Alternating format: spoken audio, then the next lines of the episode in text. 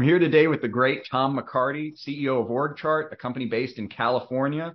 And we're here to talk about his journey in business, what he's up to with OrgChart these days.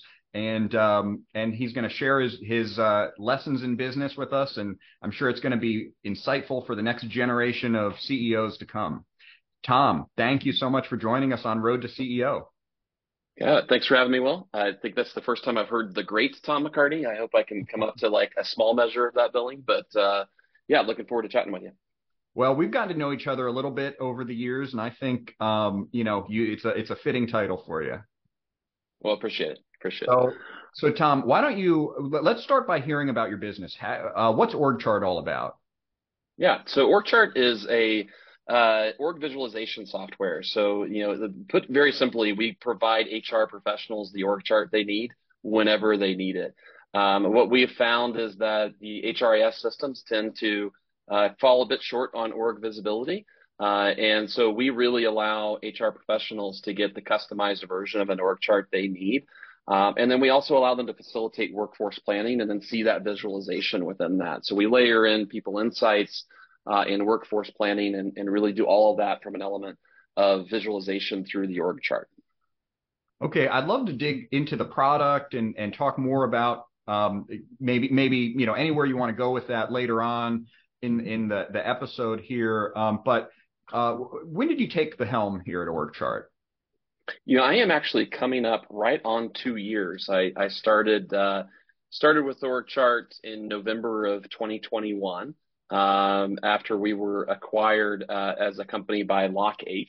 Uh, and so I think Lock8 is a, a, private equity firm that uh, really focuses on uh, you know smaller scale uh, SaaS companies. Uh, the companies have really really good bones, but needing some operational help. and so Lock8 had acquired in late or in the you know, summer end of summer of 21, and then I took over in November of 21. Okay. And um, did you have a relationship with Lock8 before that, or was this uh, was this all new? No, it was uh, it was very new for me. Um, you know, obviously I've gotten to know the Lock8 team incredibly well in the last couple of years, but uh, did not know anyone at Lock8 uh, prior to. Uh, you know, I was actually kind of actively in conversations for some different roles, and uh, received an email from a recruiter um, about a CEO opportunity. And honestly, at the time, I was in more revenue. I've been in revenue leadership roles my whole career. And, uh, you know, uh, first response was, you know, hey, I'm happy to have a conversation, but I think you may have the wrong person. And, uh, cause it, it wasn't quite on my mind yet, um, to, uh, take a CEO role. I hadn't really decided, um, if that was the, the step I wanted to take or not. Um, and so, yeah, took the call and they explained why they, they thought the recruiter kind of explained why she thought I, I was a good fit. And, uh, you know, went from there. Uh, it was uh, it was quite the experience. Very cool. Well, so a lot of t- the listeners in this show are executives who are considering those types of moves. Uh, you know, maybe you know some people are already CEOs, but a lot of people are on their own kind of journey here. Um, so why don't we talk a little bit about that? Where where did your career begin? You know, how you know, sure. back as far as you want. Um, to yeah, yeah. I, I started my career um, at Dell uh, in uh, 2000, actually. So this was, you know, kind of a couple of years before the tech bubble burst in 22 or in 2002.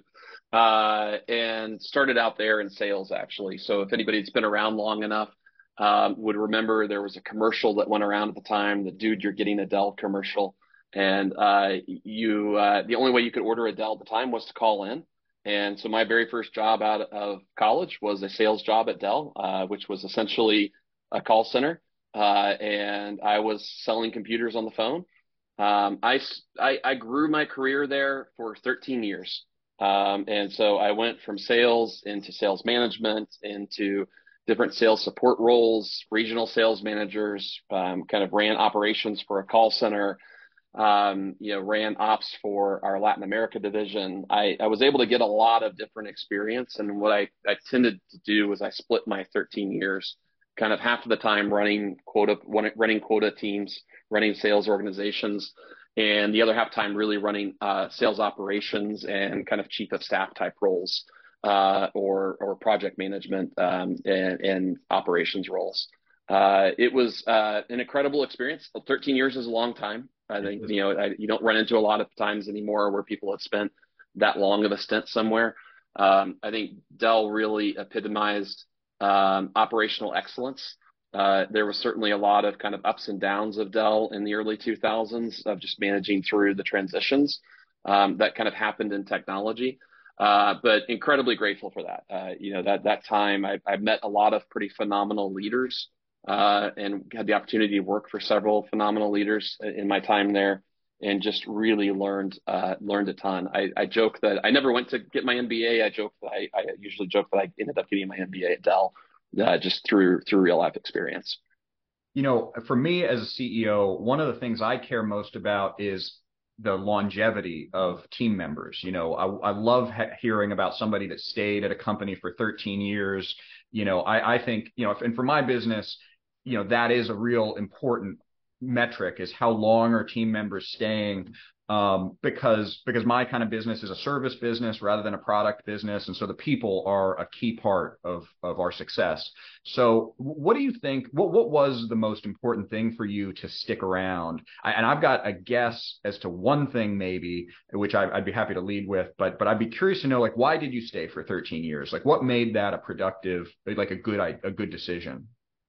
Yeah, I mean, I think a couple of things. I mean, look, um, when you when you go to uh, college in Texas in the 90s, which mm-hmm. I did, um, getting a chance to work for Dell was pretty high on the list, right? I mean, it was a, an incredibly well respected company um, and was just absolutely skyrocketing through the 90s. Um, so I, I, think one, I, I was I, I, loved the company. I, I really thoroughly enjoyed uh, every aspect of my experience with that. Um, I think one of the things that that really kept me there, though, was that as as you're kind of identified as um, you know strong and, and potentially key talent within the organization, Dell did a phenomenal job of continuing to invest in you and continuing to give you new experiences and opportunities. Um, I think in my 13 years, the longest I ever stayed in any one role was two years. Uh, and and and that was probably a role I needed to stay in. It was you know running large sales organizations. You know, I, I had a you know over hundred uh, plus million dollar quota for my team at that time, and it was one that I needed to scale in a little bit more. But I was just able to get such a diverse um, level of experiences, which both gave me diversity in what I learned and what I was able to do on the job, but also with different leaders that I worked for. Um, you know, I probably had 10, 11 different leaders that I worked for mm-hmm. um, in that time as well. Um, and and so uh, for me anyway, that kept me that kept me very stimulated and very engaged. Uh, and I think I easily, uh, I honestly easily could have ended up spending 20, 25 years at Dell. I have several friends who have done that. Um, and I think I was very fortunate, and, and I don't know that I would have thought this at the time, uh, but I was fortunate to to get caught in a significant RIF um, at, at, at my 13 year mark. Uh, and it kind of forced me to take a step back. I had opportunities to stay. I had, you know, internal jobs that I could apply for to, to stay at Dell. Um, but I think it kind of forced me to take a step away and, and look at, do I want to do 20 years at this company or not? Or is it time for me to go, you know, look at other opportunities? And that, that for me was the impetus of why I left. Um, and, and, you know, that, that kind of forced act um, got me to look around a little bit and and start to discover some other options. I see, I see. What was there? Um, what, what, did they have good mentorship in general at, at Dell? Was that a, was that a factor? Yeah, I think there was. Um, I don't know that it was as formally structured, and we're going back a little ways uh, to, to remember exactly. But but I will say I always felt like I had really great people from the HR teams to my le- to my sales leaders that I would work with to the executives. Um, it was it was a it was a good group of individuals, and and you know I still have a couple that I, I that tend to visit with that, that give me great advice from time to time. Okay. So then what so what happened after after you left Dell? So after Dell, I ended up going to work for Intuit. Um, that was my version of going to a small business at the time. Um, I thought going from uh, you know 100,000 employees to 6,000 felt like I was I was shrinking. Uh, you know, while I learned a lot about operational excellence and discipline from Dell, I will say I learned two things uh, at, at, Intuit. Um, one is just the importance and the power of culture. Uh, Intuit has, uh, I will say, one of the best cultures I've ever experienced. Uh, they really invest in their people. They invest in integrity. They invest in uh, allowing their people to be creative and to do what they do best. Um, it, it is just an environment that they tend that you, you it's easy to thrive in um, because of how they set it up. Uh, I think they consistently end up in you know the top places to work list. Mm. Um, the other that I learned was that software was a lot more fun than hardware, uh, and that a high margin business um, was fun. Uh, and and so you know, I, I, getting the chance to uh, work at Intuit when they were in the middle of moving to QuickBooks Online um, was really interesting because they were moving from the desktop model to the to the SaaS model, uh, and they were excellent at it. Uh, and and so I just felt really felt like I got to learn a ton from there. Um, I was only at Intuit a couple of years, and then from there I actually started getting into um, the more earlier stage uh, high growth companies. Uh, and my, my first foray into that was to go to a company called Pipedrive, which was an A round company at the time backed by Bessemer. Um, and, and there I really learned, okay, this is what a smaller team, um, with a lot of autonomy and the chance to really kind of build something looks like and, and what the opportunity to, to do early stage growth companies, um, you know, feel like. Mm. Did, did you take any lessons from the culture of Intuit that you applied to your next company or or companies after that? Yeah, I think there's I think there's been several. Um, you know, one of the things that I try to think about a lot, um, and this is this was just more of a of a motto at Intuit was a was a customer back mentality. Um, and and the idea simply being is that you're really thinking about the things you're designing and the things you're doing from the customer experience in mind. Um, you know, they used to do uh, what they called follow me homes, which was where, and this was goes back to like the software days of, of a, a, a, CD disc that you buy at Best Buy, for instance. And they would literally, you know, be in the stores and waiting for someone to buy, and then they would, you know, observe you as you make your purchase in the store, and then follow you home and follow watch you do the unboxing and everything. And just the idea of just really designing the experience for the customer. Um, and, and really thinking through that. And that was one that that that mentality and that question was constantly asked of of you know whenever you're doing anything is like what's the customer experience going to be? What's the customer back build of that look like? Yeah. Um the the other was um you know in, Intuit had really leaned into lean startup um and the idea of uh you know building mvps and iterations of one. Um and so versus um you know some of the uh six sigma mentality uh, which I did know from from Dell, which I think can can be very good in its own in its own right. Um, but uh, lean startup, I think, gives you a more nimble, agile approach. And the idea of building an MVP, testing it, getting customer feedback, and iterating in kind of uh, slow iterations. So you kind of learn, you pivot, you learn, you pivot, and you keep building onto things as you go. Um, those were certainly some of the some of the key ones that were really just ingrained in how they approached problems in business um, that that I certainly enjoyed. What was the name of the company you went to again after Intuit? Pipedrive. Pipe Drive uh, was right. where I went after that. Yeah. Okay. Yeah. And, and what was your role at Pipedrive? So I ran uh, sales, uh, business development, and customer support.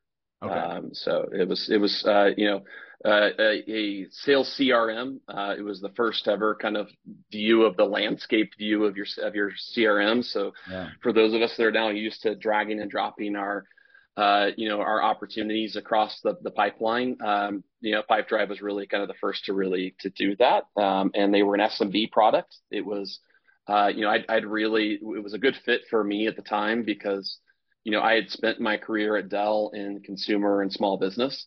Um, uh, Intuit obviously is a, is a small business company. When you think about uh, QuickBooks, um, that is really the accounting software of small business here. So high velocity um, SMB mid market sales has always been my career, and that's really where Pipedrive um, set. And so, uh, you know, that was a that was a good fit for me in terms of my experience in terms of customer segment and industry. But um, you know, when I came in, I was employee number 60 something, I think. Uh, and so it was really a chance to understand, you know, that real high growth. Uh, and, you know, we more than the company more than doubled, um, during, during the time I was there. Wow. Um, so, so, uh, And what came next after Pipedrive? Um, you know, after Pipedrive, I, I did a little bit at Xero, um, and then uh, I ended up. Um, I, I had met a founder uh, of a uh, language translation software. Um, you know, while I was at Pipedrive, and and had always wanted to kind of take an early stage plunge of like truly building from from the ground up. Um, and so while I was there, you know, he uh, continually tried to get me to come on board to help lead sales and to uh, to drive after that. Um, and you know, after a few months, I, I, decided to take the plunge uh, and went into a company with no revenue uh, and the chance to do enterprise sales. So I'd sp- spent my entire career around you know the high velocity um, sales models of SMB and mid market. Uh, and had a chance to go do enterprise. Wanted to learn it. Wanted to get the chance to see what it would be like to go build a company from the, from the ground up, from a revenue perspective. Uh, and so I jumped into that and did that for a little over four years and then landed where I am today. Very cool. Very cool. So do you, so you've had quite a range of sizes, that's for sure. You've gone from the, the biggest, well, as big as you can get basically almost with, with Dell through and Intuit down to, uh, to, to seed stage, basically startups. Um, do you have, uh, any, uh, any preference at the moment? Yeah. Um, look, I, I will say this. I, um, I, I, love earlier stage companies. I, I, think that the opportunity that it affords to learn, the opportunity it affords to build something, to test, to iterate, to have more autonomy and authority to go do things, um, was always exciting for me, right? I mean, and, and if you look at the the revenue I've managed in my career, I will never likely again manage um, or oversee uh, you know, quotas or P&Ls as large as I did at Dell. Um, but those were inconsequential. I mean, if you had half a million, or sorry, if you had half a billion at Dell, that was really not a massive amount that you were that you were responsible for relative to the entire company. Uh, and, and, so I, I, just thoroughly enjoy um, the uh, ability to go grow and build something uh, that happens within earlier stage companies. Um, I, I will say that the hardest thing I ever did in my career was go from zero to one million um, with a with more of a seed stage company. Uh, I have tremendous respect for every founder out there that uh, that goes and achieves that. Um, I felt like I felt like a lot of kind of attachment to it, but I also wasn't the founder. I wasn't the one trying to get people to give me money to say invest in this. Uh, I think there's just a whole nother level of stress uh, that comes to that that I have a, a greater appreciation for. Um, but I, I, probably won't go back to to doing that unless it's it's my own thing at one point in time. Um, so I like one that's kind of already probably shown a little bit more uh, product market fit has been found, yeah. um, and maybe we're you know a few million in, uh, but uh, but still early stage and and really needing to start to scale and from a growth perspective is is where I find my sweet spot to be now. Yeah, I remember a venture capitalist once told me that there there there are certain guys that can take you from zero to a million other guys that can go from one to 10, and then different folks generally go from 10 to 100. And I remember, um, and, and I know for me, going from zero to a million, like you just said, that there was, there's something very exhilarating about about doing that. I personally think it's a massive accomplishment to be part of a team that that goes from zero to a million. Um, yeah, and uh, and uh, and then I, you know, the other two are huge accomplishments as well. Going from 10 to 100 would be yeah. and and all yeah. that. Um, but but I, I think I, I think it's good. It's it's nice to think about it in, in that kind of way because you do get di- different sets of challenges when you're going from zero to a million that versus one to 10. You know, with one to 10, you maybe have some more product market fit. You've got a lot of processes in place. You've got teams, you know, kind of coalescing and, uh, and you're, you're, you're still having to do a lot of strategy, a lot of strategic planning and, and, and all of that. But, but it's, it's different. It's a different type of challenge than getting from zero to a million. Yeah, no, it, uh, it, it, it absolutely is. I think zero to a million, it's just really getting out there and hustling and grinding. It's really about uh, as many conversations as you could possibly have. You you try to throw process out the window. It's not about process. It's not about scale. It's about starting to find the customers that will use your product, that will test your product, that um, will will back your product. Uh, and that is more important than anything at that stage. And then, uh, you know, once you start getting past that, then you start saying, okay, how do I repeat this? How do I do this over and over again? And that's really, I think, what one to 10 kind of starts to prove is, um, you know, do we have this repeatable process? Do we have, um, you know, I, have heard it described as like, is, is this a stamp that you can keep stamping, especially when you think about SaaS, right? Or are you custom doing something every time? Uh, and so one to 10 really is about getting that repeatable process, that repeatable product that has a demand for it. Um, and then I think 10 and beyond is really about then it's the growth, it's, it's, it's the scale of the business. Yeah. Yeah. I think that's right on. So tell me about the decision to, uh, to take the, the helm as CEO of OrgChart.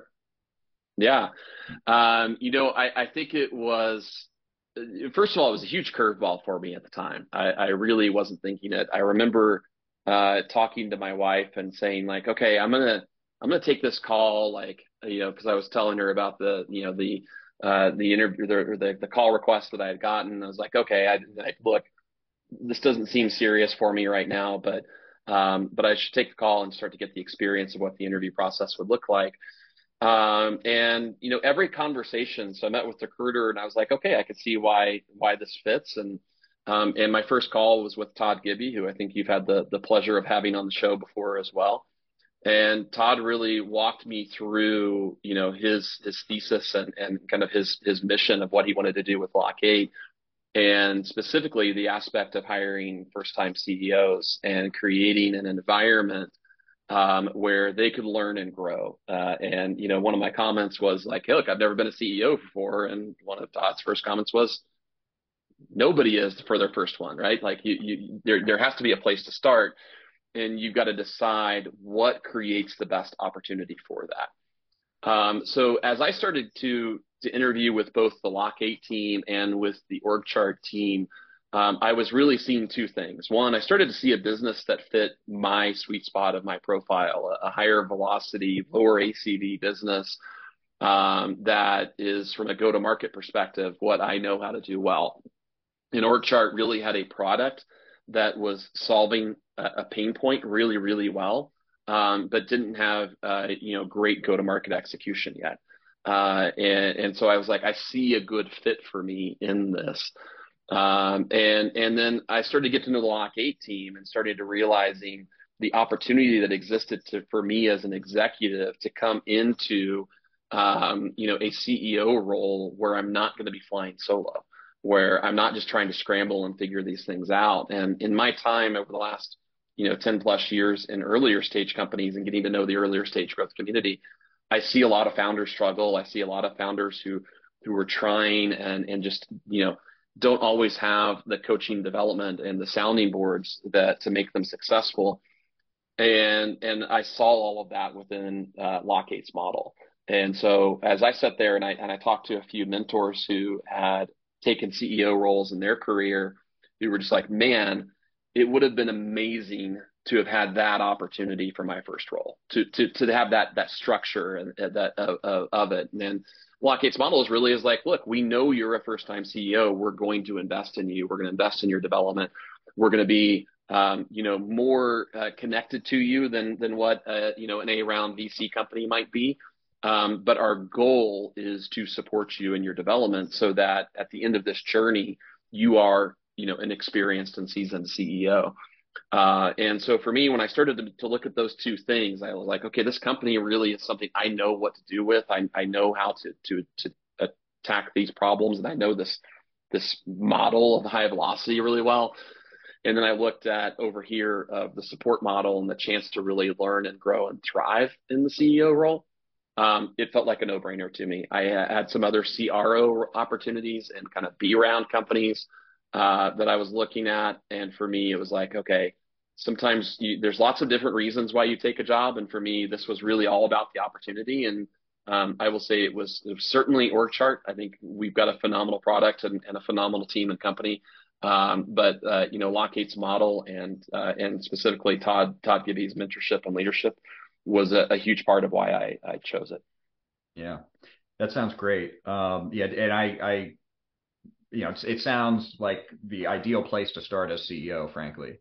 Um, so, um, when I uh, have been CEO, I, you know, one of the things for me that changed was I, um, I didn't like, I felt frustrated before I was CEO at times where I'd have a, a kind of a vision for something and then I would, you know, not being a CEO would be very difficult to get my vision, kind of get the organization aligned with my vision, and so then that that led me to really want to to take a top job somewhere, and um, you know, and that frankly is the main reason why I I like being a CEO is that you know if I've got a clear vision, like if I didn't have a clear vision for for something, I wouldn't want to be CEO. Um, now. I, I'd like to just kind of put that question to you. Um, you know, what do you, you know, how's it been? Like, how do you like being CEO? Is it, is there something about being CEO that you, that really kind of appeals to you and sort of fits you really well? You know, like, like what, what are your thoughts now? You're two, you're basically two years in. Um, yeah. You know, you know how, how do you feel about that? Um, you know, uh, first of all, I love it. I, I, I thoroughly enjoy my job. I enjoy the problems I wake up to and, and, and get to go to have the pleasure to work with, uh, the, the team that I get the pleasure to work with. Um, the org chart team is just phenomenal. Um, we have some really incredibly bright individuals. Um, they work hard uh, and um, and they're uh, they're scrappy in, in many respects, uh, at, which you need to be at this stage of growth. Uh, and just a pleasure to work with as a team. Uh, and so I, I, thoroughly enjoy it. I, I, I am honored by the opportunity to do it um, and I enjoy the work every day. It's hard. It is it is hard work, and, and I think that for any of us that have been in executive roles but not in a CEO role, I think it's very easy to look at that role and think, you know, I could do that better. Um, it is um, it is a hard job for sure. It is a job of constant learning and humility, um, and uh, and I have drank from the fire hose of learning uh, for sure over these last two years and continue to do so. Um, but uh, but yeah, I, I, I really enjoy it. Um, it's uh, it's it's a pleasure, and and I feel honored to get the opportunity to lead this team. Very cool, very cool. Um, so um, what what's what's something that maybe you and I, I, I feel like this is kind of a, a might be a tough question for you because you've had such varying experiences. But what's something that maybe you uh, changed your mind on since becoming CEO? Like, did you did you did you think something would be easier than it was? Did you think like did you have kind of a view? I mean, I'll, I'll tell you for myself, I thought that as CEO, you know, you could just kind of make a pronouncement and everything and it would and and things would kind of fall in line and boom, that's all there is to yeah, it. Yeah. And um and wouldn't that be nice? I, I was quickly I was quickly disabused of that notion. That's not yeah. you know you know a lot of the yeah. work of being CEO is is is finding the direction and then organizing everything behind that direction and and and tracking it, monitoring it, measuring it, all of that stuff. And I that was that I don't know I, I guess maybe it shouldn't have been a surprise, but that that was something for me. I I thought because you know when I was not a CEO, when a CEO would I worked for gave me a direction. I I felt like I would just execute on it, and um and I, I feel like it's a little different than in reality when you're when you're when you've got that job. Yeah, no, I agree. I I, I don't know if there's anything I necessarily changed my mind about. I think I um, had a deeper appreciation and understanding of the role now than than I did then, right? So um, I, I, think I, I, came into this eyes wide open of what I did and didn't know. Um, right. So my, my whole background is go to market, sales operations, marketing, sales, partnerships, everything GTM was really what I built my career around. I'd never led a product organization. Um, I had never been responsible for finance and HR. Um, so there were aspects of the role that I'm like, I've never done this before. I've obviously worked with those leaders in, in a leadership as part of a leadership team, but I haven't owned those. Excuse me. So I was I was pretty eyes wide open on what I did and didn't know, and that I, I knew it would be hard job. Um, I, I think what I have a deeper appreciation for is just how hard it can be. Um, and, uh, and, and look, it can also be a lonely job as well. Uh, when you think back at your time in other careers and other companies that you've worked for, you always have peers. Like there's always people you can you can you can talk to and that you can have uh, you know the more intimate conversations about your career and what's going on at the company and things like that. That doesn't exist in this role, and, and I don't I don't say woe was me on that, other than just that it, it is that is that is a reality of it. Um, and I, and I've, I've learned that it's important to uh, to build community outside uh, of peers that you can have sounding boards to that. And I've been fortunate to be able to do that both within uh, within Lock Eight's community uh, group of CEOs and within uh, the community of Pavilion um, that I've been able to find some good uh, sounding boards for. So I've, I've I've found that, that that's probably one of the things I didn't necessarily appreciate how how isolating the role can be. Um, and so I have a much deeper appreciation for it. And then the other that I would say that I have a, a deeper understanding and appreciation for is the need to constantly monitor and, and kind of understand what's going on within your business and make the decisions of where you need to spend more time as as the leader because you can't spend as much time as you want to everywhere you would want to and so you know what i i have kind of learned is like this this rotation of like i've got my kind of constant monitoring of all the departments and of what i'm doing and then kind of deciding where i need to spend my additional hours on? Where where where needs my focus more? Is it marketing right now, or do I need to be diving in with the product team more? Um, or is we are we in the middle of planning season and I need to get heads down with my with my director of finance to really work on the operational plans? And so it's that constant monitoring of that um, and making sure it's like judging how deep do you go um, because it's I think it's easy to to click too far deep and then not pay attention to other areas that you need that that do need your attention. So that constant checking of where your time is being spent is uh, man, it, it is an art uh, and it, it is incredibly important. I remember one of the first CEOs who uh, I had as a mentor told me that when he took over a particular, he was kind of a turnaround guy. So he would step into you know, struggling businesses. So it was a little bit of a different model. And he would step in and he would typically, according to him, spend about a year focused on a different area. So like he would have maybe a four year plan when he was doing a real turnaround. And in year one, he would focus on the finances. Year two, he'd focus on operations. Year three, it would be sales. Year four, it would be marketing. Um, and I, I found that to be an interesting approach. I think it probably um, it might it might be very suitable for uh, companies that are a true mess and uh, you know have all four of those areas yeah. needing to be yeah. to be completely revamped.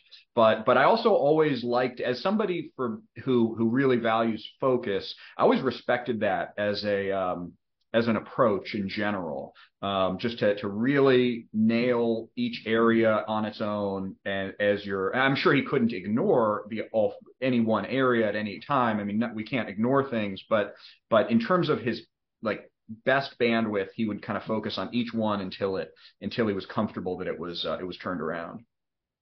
Yeah, no, that's interesting. I um, yeah, I'd have to think about that more. Uh, you know, it, over that long of a period of time feels challenging. I think it also just depends on how long you have and how much, yeah. Correct. Um, how much time you have to turn things around, right? So, um, you know, I can say that for for us, like you know, we we had multiple areas we needed to focus in at one time, but I do also understand there are, um, you know, so for instance, you mentioned finance first. I don't know if that's where where he focused first, but obviously you've got to have a strong grasp yeah. on and discipline around the finances, the budget, where you're investing, where those resources are going. Uh, and that is certainly, you know, you hear a lot about kind of, you know, what what's most important for a CEO. Well, keeping keeping keeping cash in the bank and and and the company funded is is towards the top of the list. Uh, and so, yeah, you, you got to have you got to have that one certainly very buttoned up before you can go do other things. So, so let's talk a little bit about the product because the org chart product is very interesting to me. Um, you know, you say it's it's um, org chart visualization software. So HR yeah. professionals will be interested in it. What what can you t- just tell us a little bit more about it? Like, what value does it provide? You know, why, why shouldn't mm-hmm. somebody just write an org chart out the old-fashioned way and uh, and be done with it? You know, what what's the uh, you know what what what give us some color to the product. Yeah, I mean, look, um, we we plug into over 50 different HRIS systems or HCMs. Uh, so from your Workday to your ADP, UKG, Ceridian, all, all of them, uh, we plug into and integrate with. What we find is that when we talk to HR professionals, Um, typically, the HR platform they're on will basically give them a very cookie cutter version of name, title, reporting structure. Um, which, if look, that's all you're needing to show tends to be okay. Um, but uh, but that is usually not what HR needs. HR's needs start to mature, and their needs for what they need to visualize starts to mature. And there's not a way to get that within the tools that they have. And so what they end up doing is they draw that in Visio or they draw that in PowerPoint. And, and even just different leaders. I mean, I could tell you as a sales leader working at Dell, I built my own org charts many, many times. And I literally would spend hours trying to drag and drop and fit everything the way I wanted it. And then, you know, as soon as you built one and then anything changed next quarter, you have to redo things. And it's just a complete pain, right? it, it is, it is a time suck. And so what we allow HR professionals to do is uh, we integrate into their HCM. They build the org charts they need and they, they can have different versions of it, right? So it's not one version of the org chart. Maybe you have a DEI chart so that when you're going in and having DEI planning and conversations for your organization, you have the appropriate shading and data, people insights integrated into that, into that specific chart. Uh, and so you just go straight into the tool, you pull it, you export it to PowerPoint, you export it to PDF, whatever you need and it's always real time sync with your HR data. So it's always accurate. It's always up to date. Uh, and so we have HR professionals that use us to create multiple different versions of their org chart for the needs of their business. Maybe they're doing budget planning. Maybe they're doing succession planning. You know, all of these require different insights into the visualization of the org. Uh, and so it's not a one size fits all, and it's not a uh, so we're not, you know, just a standard template. We allow you to customize it for what you need, what data you need to show on the chart, and it's always real time there, so that no one's ever going and manually building a chart again. Uh, they just quickly download uh, the chart that they need.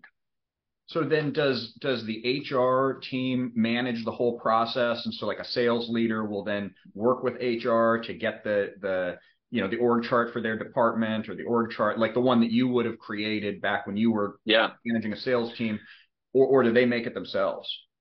Um, we typically see that that gets managed through hr and look our our buyer at org chart is hr yeah. um, i'd say probably 90% of the customers that we talk to and the buyers we talk to are hr professionals.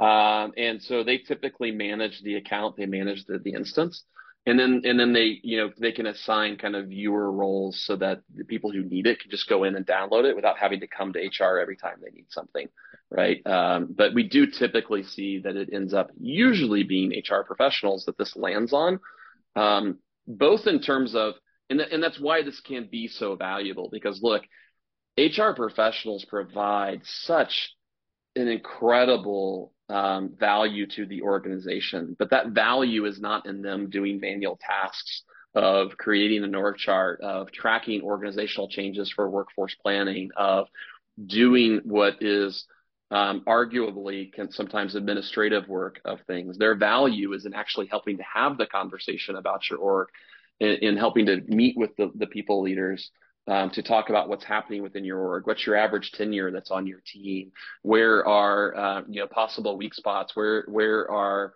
you know attrition risks within your team? And what's our plan for how we address that? That's the power of the HR professional. But yet, this manual work of the org chart is often put on them. Uh, and so, what our goal is is to automate that and to really allow the HR professionals to spend their time engaging in the deep leadership that they're able to provide an organization I mean, look, our most valuable asset in any company is their people, yeah. right? And HR job, HR's job is really helping to maximize the value of our people, ensuring that that that that resource of our most valuable resource is effective in what they do, is in a culture that lets them thrive, um, and and that we are managing that well. And uh, our goal is to automate some of this work so that they can really focus on that work. I see. And so, and it pulls directly from an HRIS system. And so essentially you're able to just uh, make sure everything's always up to date, always, you know, as accurate as whatever the HR system is. And, um, and so therefore you're, you're, you know, it, it really solves a data quality problem as well. It does, absolutely. And I mean, the key here is again, once you've manually built a chart, as soon as anything changes in the org, your chart is no longer relevant and you have to manually fix it all. And so this this really Yeah. takes care of that, so that Yeah. you can always at any time get the most accurate version of, Yeah, your I, chart. Uh, yeah, I mean, I think the hidden cost of creating an org chart is, you know, it basically, but my, my view, whenever I've done it manually in the past, is, you know, you, there's a view where you create it and it's accurate that day, and then you're just going to throw it away after that because it's not going to be very accurate move it you're going to have to recreate it or update it as soon as you need it again. And um, so like the manual creation i think I, I hear that loud and clear that that would be you know there's just no there's never an assumption that you can create you know create one manually and then rely on it you know um, even a few months later potentially. Yeah. Yeah. No, you, I think you're you're absolutely right. I mean, look, when we're when we're talking smaller growth stage companies like what we you and I have been talking about at the beginning of this call, when you have 20 people on your team, you don't have significant changes every every month and every quarter. But as you start getting north of 100, as you start having 200 employees, as you start having 500 employees, yeah, it, like it's the the odds of it staying static for a week is is slim to none, right? And so the organization is ever changing, even if that is not that somebody left or somebody got hired, but maybe somebody got promoted and moved into a new role Exactly. or changed departments or you know, like there's there Exactly. the organization is in constant flux and change, and you need to be able to get that accurate readout at any time. Well, you mentioned that the, one of the best run organizations that you worked for, Dell, had you changing roles at least every two years, I think it was. Um, or maybe maybe it was even more than that. And so, I mean, I think that tells you right there. It's like a lot of times, you know, like my company is very stable, um, but people's roles and titles change, you know, and their responsibilities change. So even on a Yeah. small team, it is, uh, you know, there, there's a lot of change going on. Now, you, you also mentioned uh, DEI, uh, which has been a very hot topic, generally speaking. Um, uh, so what, what, and, and you said maybe there would be like a DEI um, org chart that somebody would want. Can you just speak a little bit about that? Like, what, what would that, what would that be like? Yeah, I mean, look, it, it, it can be lots of things. I mean, it can be looking at your diversity. It can be looking at, um, you know, uh, the uh, the equity within the organization. It could be looking at where there are barriers within your organization. Um, you know, I, I think that the nice thing about um, the idea of the org chart is that it takes us away from spreadsheets that we often look at these things in. Um, and it, allows us to see the structure of our organizations, to see where people sit, to put people to it um, as well. Um, sometimes people like to actually put photos on their charts um, as well, so so that you're really bringing the people forward. And and so each one of these conversations can be different, and the needs for it can be different. And when you're thinking about really actively managing DEI across a large organization, um, like you really need to visualize that data. You really need to actually take a look at that. And, and so, um, you know, being able to create a custom chart to be able to, uh, for that purpose, for those, com- that's tailor fit for those conversations, um, really brings a lot more richness to the conversations and allows you to focus on what you need to versus trying to interpret a spreadsheet, uh, for instance, um, versus, uh, really, you know, seeing it within the chart itself. So uh, I'd be curious if, um, and this may be too much of a hot button question, but um, I'd be I'd be curious if you have insight into the growth of interest in DEI. Like, like, can you see across your client base that more companies are you are creating those types of diversity, equity, and inclusion visualizations? You know, might maybe showing their commitment to to to doing that sort of thing. Yeah, you know, obviously with what we do um, and, and the, the data that we have in our platform, we're, we're not looking at you know any any of our our clients specific things they're doing. We do see the types of like we can see like the the features and, and what's being utilized within the product. So we certainly know that that is one that is frequently used. Um, but we don't uh, we don't right now publish any data or anything around that. It might be something that we try to look at in the future, but um, but that, yeah, certainly is a popular one that people ask us about and utilize within the product. Um, well, so I like to, so I, we're getting close to the end of uh, the hour, I believe, um, and I just wanted to maybe uh, ask a question about the future. You know, what what what do you think the future holds for org chart? Um, you know, what are your plans? Uh, you know, as we get to the end of 2023, um, anything you want to share on uh, the direction, kind of your your vision ahead? Yeah, you know, I mean, we we we talk a lot about, and I said at the very beginning, we provide the org chart you need whenever you need it, and and, and really focusing for that for HR professionals. You know, I think in the year ahead, you're going to see us continue to strengthen that and and really stay in that position of saying like, look, we want to we want to give you the visualization um, with the insights you need um, whenever you need it, and then we want you to be able to look and, and cast the vision for your organization and, and do the workforce planning elements that you need and, and visualize that. We'll continue to strengthen in those areas.